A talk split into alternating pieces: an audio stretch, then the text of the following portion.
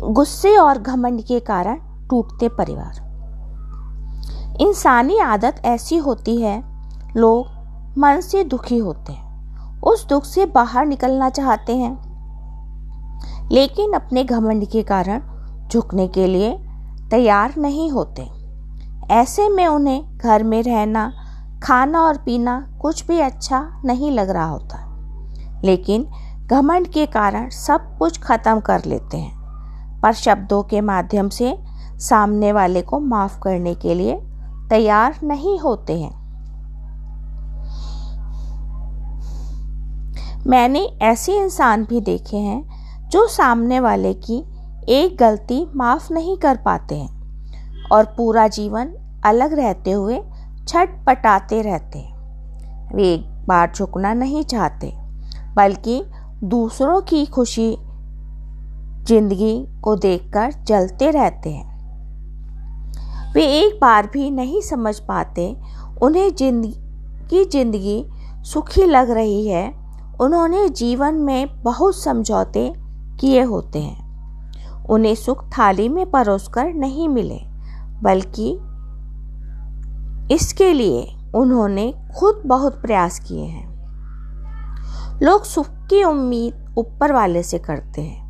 वे पूजा पाठ के माध्यम से हर समय भक्ति में लगे रहते हैं।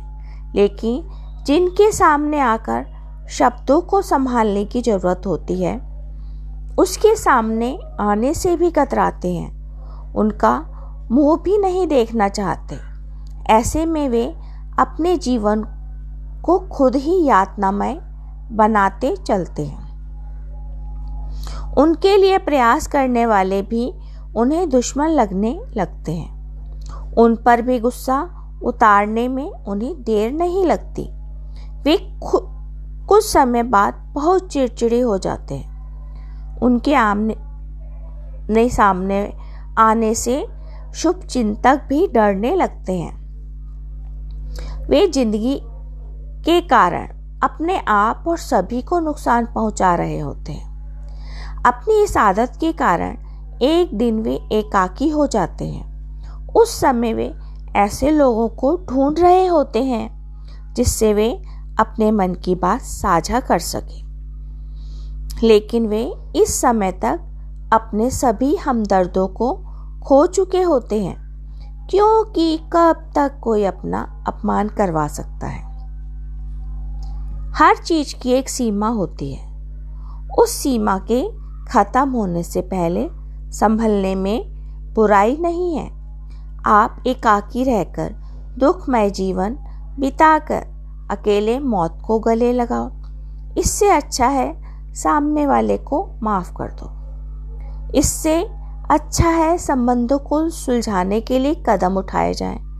ज़िंदगी हमें एक बार मिली है। उसे हर समय दुख में बिताने की जगह कुछ झुक जाए। यदि सामने वाला झुकने के लिए तैयार है। उसे माफ़ करने में कोई बुराई नहीं है। भारतीय समाज में एक का दुख पूरे परिवार का दुख होता है। ऐसे में अपने जीवन में खुशियाँ वापस लाने में कोई बुराई नहीं है।